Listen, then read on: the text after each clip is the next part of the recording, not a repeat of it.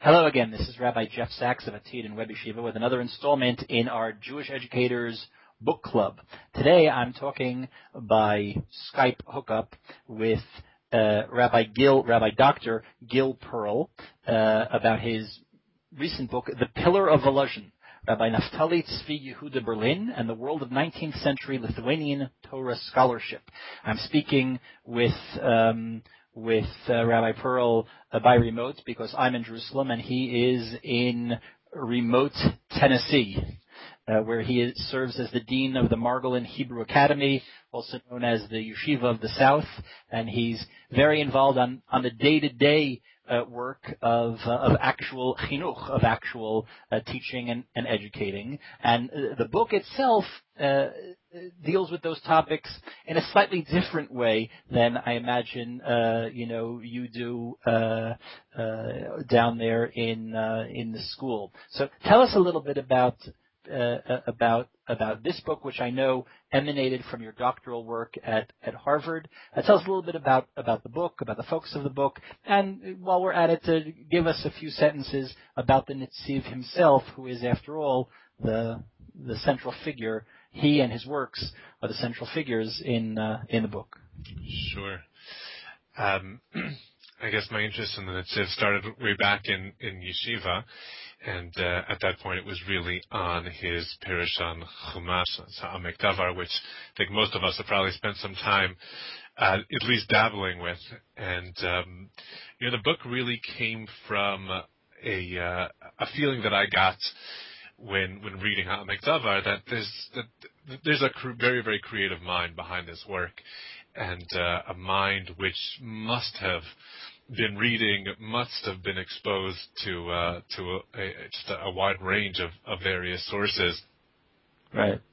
But but the text itself, uh, Davar, really doesn't give us any, any any real insight, and so that sort of began my journey to try and and, and uncover and discover you know who he was, what primarily his you know the intellectual um, influences on him were, and that sort of took me back in time to uh, what is his earliest work. His um, youth, yeah, his, yeah, his, his perush on the uh, on the Sifrei, and that that became the focus of my dissertation. That became the focus of of, of this book um, because I think it, it it offers a really unique insight into his world as a young man, and um, perhaps most surprisingly is that it sort of led to a to a bigger picture, a bigger story about uh, the the first half of the 19th century and what you know what I think is a very different world than what we often associate right. with uh, with Lithuanian rabbinic culture. With our, our kind of nostalgic take, our, our our skewed memory of what it must have been like. But this work, the Emek HaNetziv, which actually was not uh, available for for a very long time. It, it was only the manuscript was only released in what in the 1950s. That's correct. Mm-hmm. Yeah. Um, so this work, which is a commentary on the Midrash Halacha, the Sifrei, um, what is it, and how by by entering the world of this one particular early work, how do you see all of the the influences and the outside reading and the Netziv's knowledge of and exposure to larger uh, circles and worlds of culture that we don't generally think of when we think of the, the world of Volozhin and the world of old? Um, well, I guess the, the, first question I had to ask myself was, why is he writing on Sifrei? I mean, it's you know, today if you'd go into the yeshiva, I mean, you're perhaps you would hear something from Sifrei because you read it someplace else, you know, maybe in Rashi or someplace um, similar to that. But but to actually find people who are going Kiseder through Sifrei, um, you know, c- certainly not what you're going to find in your mm-hmm. typical uh, typical beis medrash. Um, but then again, you know, mo- at least most people know that that the Netziv also wrote on the Sheiltos which also is not something which you would normally, right. uh, you know, study from from beginning to end. we wouldn't, yeah. right? We we we yeah. wouldn't. So that sort of you know um, began to spark these kinds of questions, and then. Um, you know, as I as I began to you know to delve more into it, I realized that this really was not this was not um, so it's not that strange for that world. This really was actually quite common. Um, you know, we know that, that the Vilna Gaon you know, had this broad interest and was reading, you know, was was was learning Yerushalmi, was learning Sifrei Sifra Mechilta, um, and uh, you know, traditional historiography even you know, often saw the Vilna Gaon as as kind of unique in that in, in terms of his breadth breadth within the within the Torah world. Um, but the more I looked into it, you know, the more I saw that this was really this was quite common for that world in, in the first half of the 19th century, before the real rise of the of the of the big yeshivot. And I think it was with the with the rise of the yeshivot that the curriculum, to some degree, became standardized, and the focus really became um, became on Gemara. But but in the first half of the 19th century, you know, it, it, was quite common to be learning to be learning midrash halacha, in particular midrash Haggadah, midrash halacha. I mean, if you open a, the, the standard version of um, uh, um, of, of your of midrash. Um, of your Midrash Haggadah, you know, Breshit Rabbah, Shmot Rabbah, all of the commentary you're going to find around the page comes from the first half of the 19th century in Lithuania. Okay. so that, wasn't wasn't this one of the things that set the Netziv apart later in life when he headed the yeshiva again, the, the Netziv lived, you know, his dates span the 19th century. He dies in 1893, I think. Mm-hmm. Uh, something like that. And he, he had a, a, pretty long life for, for life expectancies in those days, at least. Um, but at the end of life, at the end of his life, when he's in Volozhin, he's he's giving these Chumash shiurim that are wildly popular, very creative. Uh, one assumes it's the raw material that went into the Ha'amek Davar, mm-hmm. where you have uh, not literary analysis uh, the way we think of it today, but you have someone writing on Chumash with obvious literary sensibilities. He's obviously uh, speaking about the Chumash with one eye on the contemporary world that he lives in, the larger contemporary world that he lives in, um, and that's reflected between the lines, uh, and, and sometimes not between the lines, sometimes right there uh, in the text on what he's doing. He's interested in exploring the the personalities of the biblical characters in in way which his contemporaries really weren't doing, and this set him apart both from his colleagues in the yeshiva and um, and of course you know is is partially why we remember him today and why the Ha'amek Davar you know is still a a uh, a significant, you know, if we were to limit our, our bookshelf of commentaries on on Chumash to only a few commentaries, uh, he would be there. He'd be there, of course, right alongside the Ramban, who, although the Ramban lived uh, 600, 650 years earlier, was actually uh, concerned with some very many of the same the same themes and issues and uh, and uh, concerns in his Torah commentary. So, you know, what, you know, tell us more about that. Why he, you know, how he, how he became the Netziv. There are those famous stories, apocryphal, one assumes, uh, of uh, the Netziv's uh, origins as a quite average student. Um, right. And his rise above that. What's the backstory on that? um, I'm going to try and address both of those. Um, you know, I, I think you're, you're you're correct that the his continued interest in um, in Chumash and his approach to the you know the, the way in which he looks at uh, the biblical text is quite different than what you'll find um, in most other places in the in the second half of the 19th century. I think what what begins to set him apart is that he takes many of the things that I think were much more common in the first half of the 19th century and uh, holds on to them into the second half of the 19th century, even with the rise of the uh, of the yeshivot, and that's really where he begins to stick out. Um, that's certainly regard to his his breadth um, within the within the the traditional Torah world, his breadth, his interest in Chumash, um, what you know what he does with with midrash. Um, you know, I, I think that I'm not so sure that his you know, I think that his keen sensitivity to to language, to you know, so sort of the literary themes. I'm not sure how common even that was in the first half of the 19th century, he might have been kind of unique on that front also. But there certainly was much more attention to to the wide canon of, of literature, um, to developing these, these, types of ideas. You know, I, one one of the chapters in my book talks about the the role of the Maggid, and I think it's just a that's a it's a whole you know institution of Lithuanian Jewish life that that we just isn't on our radar screen. Yet it was a prominent, prominent position. This was not a storyteller, right? That, I mean, the Maggid of Vilna, a very important rabbinic figure, and and there was a, and, and many of the larger towns had a, had a Maggid, and the Maggid was somebody who who seems to have been well versed in, in many many different areas, and that was his job was to was to say things that were interesting, you know, and to engage people. Um, so I think there was much more of that. Um, in the first half of the 19th century. I think the Netziv carries that through to the second half.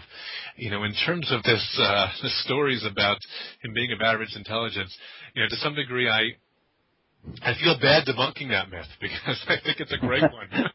yeah, uh, must be must be very useful to you as parents of certain school children come in to see the principal or the dean of the school. exactly. It's been, I mean, the story's been used to encourage so many people, and that's that's such a wonderful thing. Um, but but but I, I, I roughly told, it's the it's more or less the yeshiva equivalent of the same chestnut that's used about Einstein, who was a, a poor, not very promising student, particularly in in mathematics, and is he was advised to, you know, maybe should better off to go become a shoemaker or whatever the equivalent was, and of course, you know, the guidance counselor got it wrong, and he rose to become Einstein, or he rose to become the Netziv. Right. Right. So that the, the earliest source of that of that story comes um, you know, in, in, in the, is from the Makor Baruch, but from Baruch Halevi Epstein, his, his nephew, uh, nephew and brother-in-law. Um, but, uh, but the Makor Baruch was, was significantly younger, um, you know, than, than the Netziv. Did not really, certainly did not know the Netziv in his youth. Yeah. Um, and only only knew him, you know, when he was considerably older. And oh, much of what he writes in the Makor Baruch is are things that he has heard, you know, secondhand, not things that he knew firsthand. Um, but in in terms of the you know, trying to, to validate it, here's what we do know. What we do know is that he was writing this work um, on the Sifrei that it's incredibly scholarly work. Um, you know, and, and there were, there's mythology that goes along with that also, that, uh, you know, Rav Itzela didn't really realize what a wonderful Talmud Chacham he had until the Radal, you know, he saw communication from the Netziv to the Radal, or he saw the Netziv's work, Netziv sending to Radal his work on the Sifrei. But um, you know, but just lo- just thinking about it logically, I mean, if if you were Rav Itzela, you know, son of Rav Chaim, you know, Rosh Yeshiva, the largest yeshiva in the world, w- would you choose a Shlemazel to marry your daughter at the age of thirteen? I mean, it just it doesn't it doesn't make any sense. You, you just right. you wouldn't do that. And not only that, but but we also know that that Max Lilienthal is writing already in the in the, in the 1850s and completely you know mesiach Lefi Tumo. Um, notes is, is is writing. He'd already come to the United States at that point, but he's writing about his his traveling through. Um, through Lithuania on, on behalf of Tsar Nicholas, and uh, is in with um, Rav Itzela in Volozhin, and he refers to having met uh, somebody he calls his son-in-law, Reb Leibela, who uh, he thought was about 30 at the time, but he was actually right. younger. He was probably 20, about 25, which he calls one of the most celebrated Talmudists in all of Russia. Right. You know, so either is, is the Netziv. That's the Netziv, right? Right. Rav Hirsch Leib, um, Naftali Tzvi, Hirsch Leib, and that that's right. That's the Netziv. Um, you know, so e- either he went from being a Shlemazel at age 13 to one of the greatest Talmudists in all of Russia, you know, in his early 20s. Yes, the assessment was uh, was off the mark. Right. Uh, let me ask you, um, uh, the book, the book itself, the book itself, a large part of it, and one presumes the, the doctorate even more so, deals with the kinds of academic, textual questions of uh, establishing the the manuscript of this work, this comment, this early commentary on the Sifrei. Uh, uh, one one presumes that uh, you know, although in in the work is published some of that's been been taken out. That that work of of finding this manuscript and uh, you know how, how was the, how was this manuscript? What is what's the story of the manuscript and how it came back, and then your involvement in the establishing, I guess, the correct uh, versions of manuscript and Yeah. It's actually much more interesting than some people might think. Um, All scholars think their work is fascinating. that's true. The, the guy that the guy that's you know writing the doctorate now on you know the Nova Scotia salmon harvest of May 1853. You know, he'll tell you everything about every piece of herring. Right.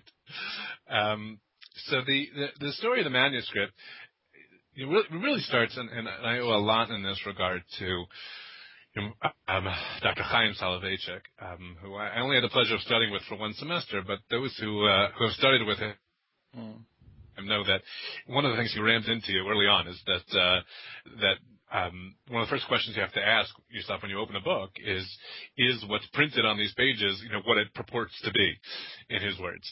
Um, and, and that really is the first question I have to ask when I open this, this printed work called HaNetziv. As you pointed out, this was only printed years after, I mean, almost a century after it was, after it was complete.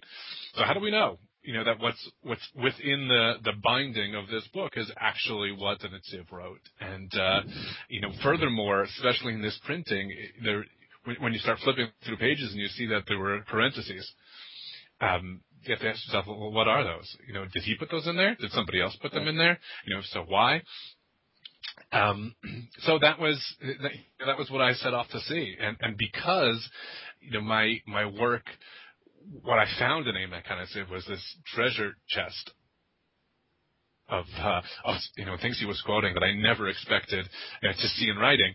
Uh, you know, it made all, all the more so I, I, needed to find the actual his actual handwriting and his actual you know text to see if to, to validate that this in fact is what the Netziv had written. Um, and uh, so that that took me. The, the story is that uh, I was teaching at Yeshiva University at the time, and I was talking to Rabbi Charlap, who is actually um, distant mishpacha with family of the Netziv. Right, and Uh, he was able to introduce me to somebody who is now a Rosh Kollel in um, in uh, Arim, and who is a part of the Shapiro family. Rafael Shapiro is the son-in-law yeah. of the of the Netziv, and uh, his family is the family that has um, all the manuscripts of, of uh-huh. Linus's work. And so he was able to make the introduction for me and uh, arrange that I could actually go to Israel and I was going to meet with them to, to see text in uh, you know live. Um, and I had made this big trip. I was going to go for a week and just try and sit there all day, you know, working with his manuscript. And um, unfortunately, they had other plans for me. you know, by the time I, I got there the first time, they they really didn't understand. I don't, I don't know if they didn't understand what it was I was looking for, or they were extremely um, skeptical. skeptical, cautious, uh, scared of what it was I had intended with this uh, with this manuscript. And so what happened was they sat me down at a table. There were two of them. It was him and his uncle, and they sat me down at a table and they said, "What do you want to see?" And I would have to tell them, you know, a particular, you know, parasha, a particular uh, passage that I wanted to see, and they would turn to it. They would look at it themselves first, and if it was okay, they would give it to me and let, and let me look at it. uh-huh. And you know, I, I, I tried telling them this was just not. I wasn't going to get anywhere this way. I, you know, there was so much I needed to check, um, but they would not let me sit there and just leaf through it. Um, and uh, at a certain point, I realized that they were looking for things in the manuscript. It seemed to me that there were things that they did not want me to see.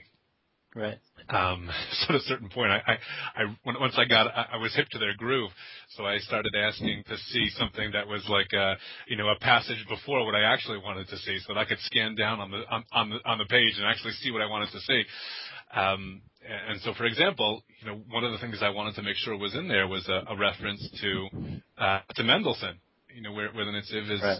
is citing Mendelssohn, and um, I, it, it's underlined in the manuscript in pink.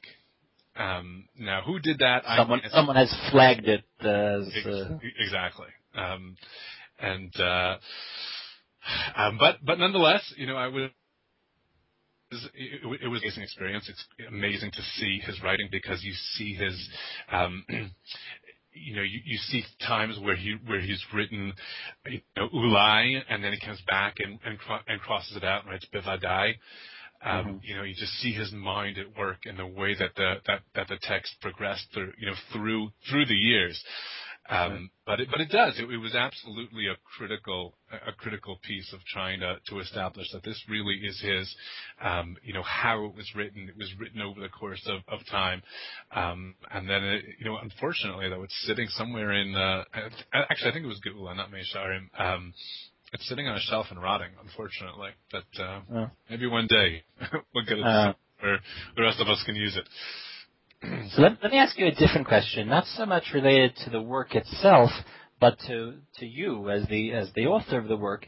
You're someone obviously who is well trained in the academic disciplines, who at one point was uh, on a career path towards the academy, towards university teaching and research, and today uh, although obviously still involved in uh, in Jewish learning uh, writ large, uh, you're very much involved in the day-to-day work of educating school children, and that's of course something that the Netziv himself was also was also uh, interested in. But it's a it's a it's a far cry from the kind of uh, you know academic work of somebody doing this kind of manuscript analysis and and historical research. How do you how do you relate to these different components of your professional life, of your of your personality? Uh, how does how does your academic training uh, shape and influence your work as a pedagogue and as a as an educational leader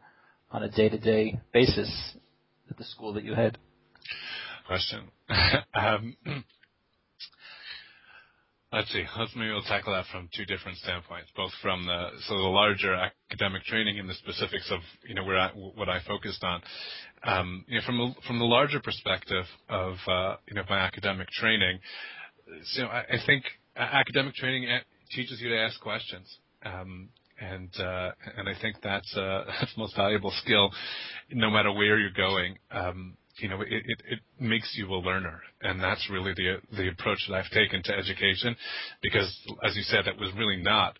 Um, that really hadn't been the focus of my of my training, you know, when I was when I was younger, and um, but I, I, I approached it the same way. I said, well, what, what, can I get my hands on? What can I read?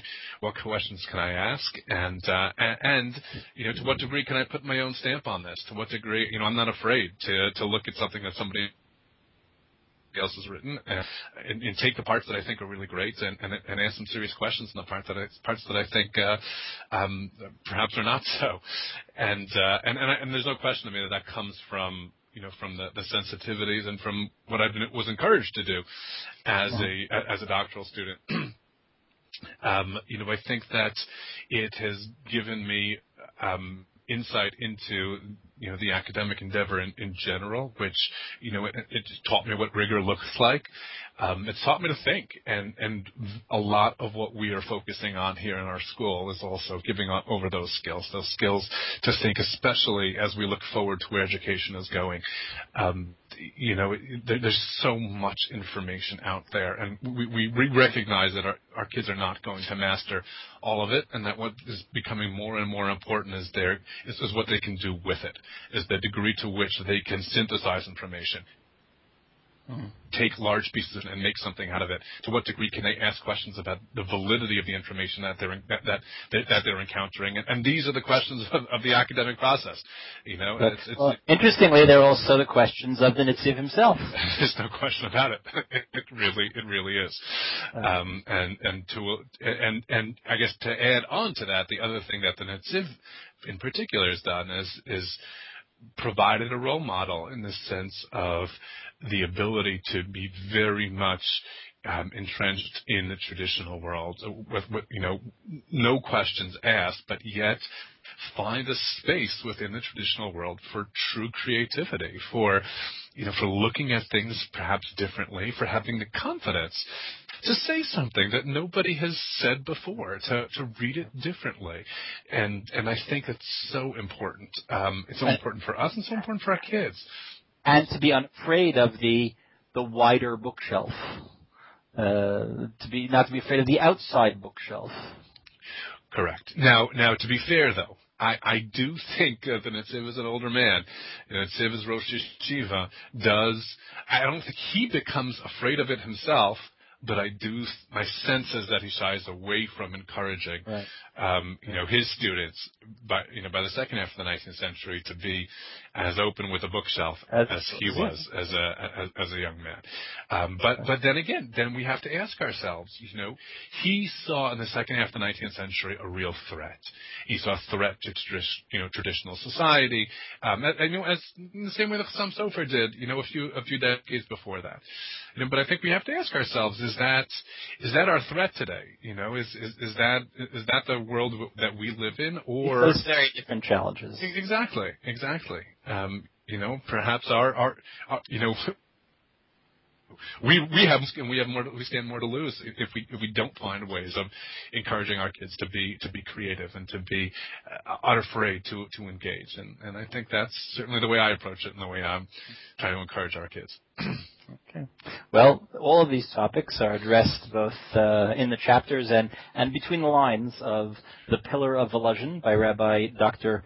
Gil S. Perl, published recently by the uh, Academic Studies Press, uh, available, one presumes, on Amazon.com and yes, maybe in bookstores near you, although probably on Amazon.com. Uh, it's a it's a really very interesting read about uh, uh, a truly truly uh, giant figure in the history of Jewish ideas, in the history of uh, of Bible commentary, in the history of Jewish educational leadership, um, and it, uh, it, it, it opens up a, a, chapter in his life that uh, little light had been shed on uh, until now. So those of us involved in both in academic scholarship as well as in the hard work of actually educating children, uh, the book has something to offer to uh, to everyone. Thank you, Rabbi Perl. Thank you.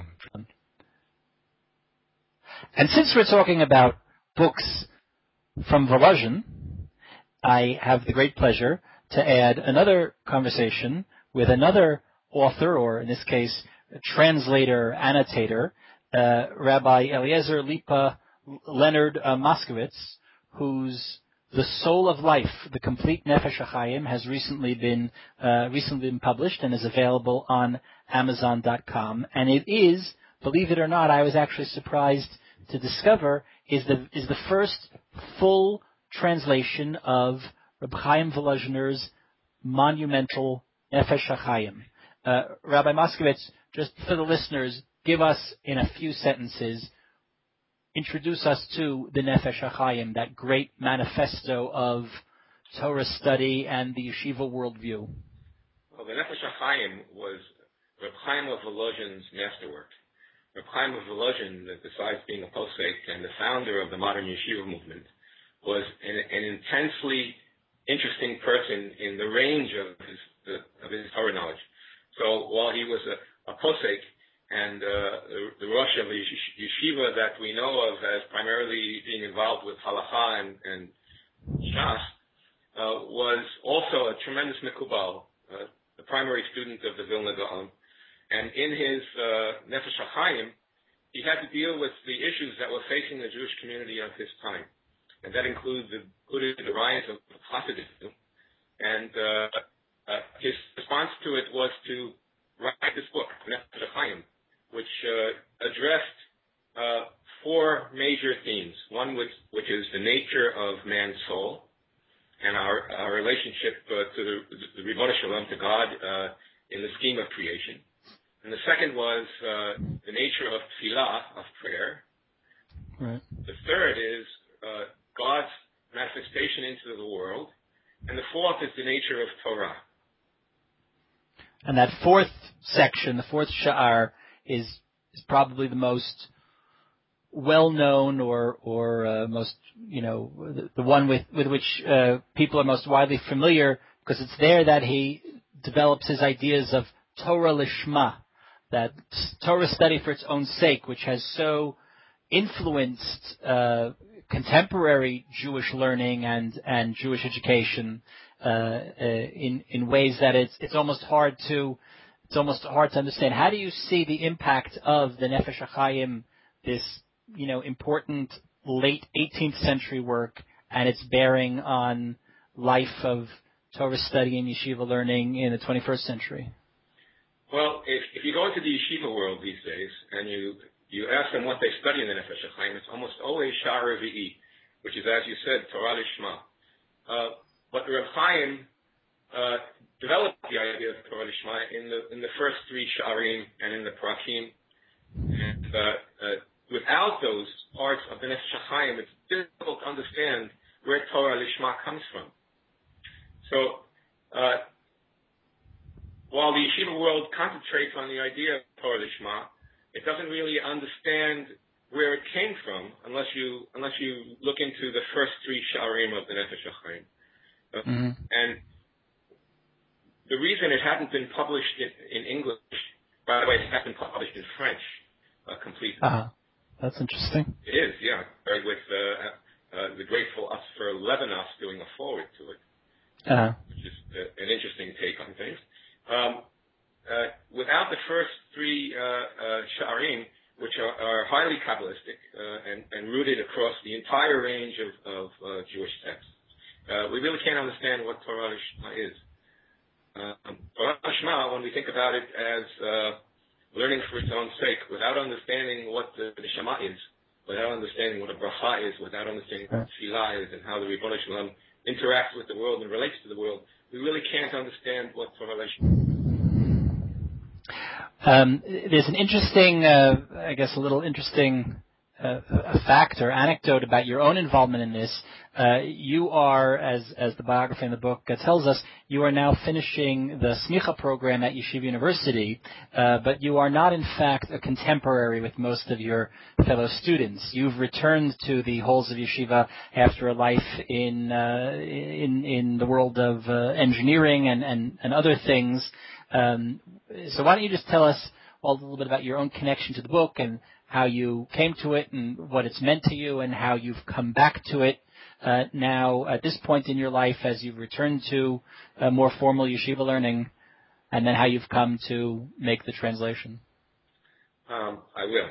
So uh, a little bit of personal background. Uh, as an adult, I, I, spent 20 plus years in engineering uh, in the aerospace defense world as an engineer, systems engineer, and as a head of the research and development department. Uh, and then I started my own business. And uh, but back in in the days when, when I was growing up, when I was much younger, I went through the yeshiva day school movement here in the United States, and through high school, I had really great rebbeim, uh, Rabbi Sorel Chait, Rabbi Zulin Lead. Uh, but I came out of the yeshiva day school system uh, really knowing uh, my place in Torah and why I should be Jew. And so I spent some years uh, looking for an answer to that. And I'm mm-hmm. fortunate uh, that Ribbon Shalom brought me good good teachers, and uh, I came to understand what my place in Torah is.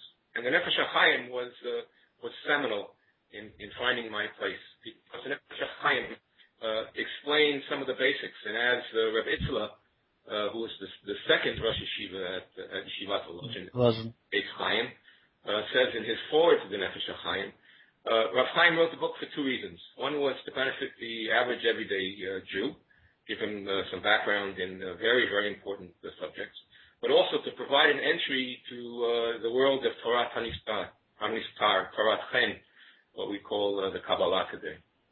And it was there where I found my my, my Makom Torah. Mm-hmm. Mm-hmm.